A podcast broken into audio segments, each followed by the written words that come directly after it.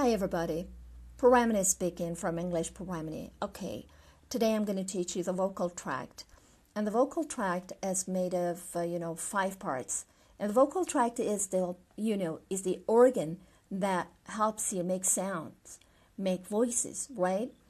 And it starts from the lungs, then uh, it is made of, so it is made of the lungs, the larynx, the pharynx, and the uh, two cavities, oral cavity and the what they say nasal cavity.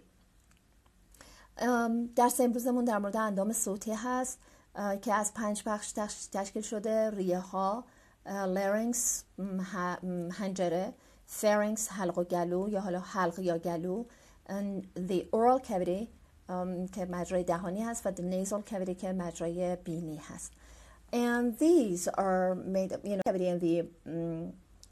nasal cavity are the most important part to know because you should know how to touch different parts to make different sounds من وقتی درس میدم وقتی میگم مثلا tip of the tongue توی فارسی می‌خوره به back of the tooth ridge خب باید بدونید کجا تماس پیدا می‌کنه و تو انگلیسی تفاوتش چیه مثلا می‌خوره بلید می‌خوره به alveolar ridge یا back of the alveolar ridge پشتش باید بشینه اینا رو به خاطر همین باید بلد باشید که بتونید راحت تقلید بکنید در واقع بتونید تلفظ بکنید and the um, you know the oral cavity is made of three important parts one uh, the lips and the uh, two the palate and the palate is made of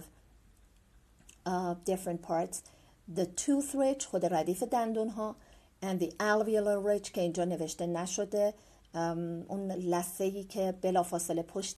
and the alveolar ridge که اینجا نوشته نشده اون لسه ای که بلافاصله پشت در واقع دندان ها قرار گرفته سفت رگ رگ است و بعد and the next part is the heart palate and um, the, and the next part which is here seen as soft palate and it has two different parts velum and uvula اینجا شما بعد از the tooth ridge alveolar ridge رو نذاشته در واقع alveolar ridge و بعد hard palate و بعد soft palate خود soft palate در واقع دو قسمت داره که ما صداهایی که تولید می‌کنیم با این دو قسمته که ویلم همونجایی که فلش هست و اون زبونه ای که گذاشته شده و بهش میگیم زبون کوچیکه بهش میگیم uvula and the next thing is the tongue which is made of different parts mm, tip of the tongue the blade front center and the back and then the root. حتی روت زبان که اون تیکه هست که در واقع به دیواره گلو هست خیلی مهمه. خیلی وقتا ما تمرین که به بچه ها تو کلاس های حضوری میدیم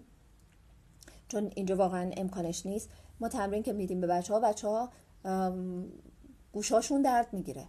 گردنشون درد می‌گیره. به خاطر که بدنه زبان رو مجبورن حرکت بدن چون ما نوع صحبت کردنمون در فارسی با انگلیسی فرق می‌کنه. اوکی فکر می‌کنم همینقدر کافی باشه برای اینکه بعد بخوام درس بدم از اینها بخواین استفاده بکنین. um, uh, thank you very much. See you.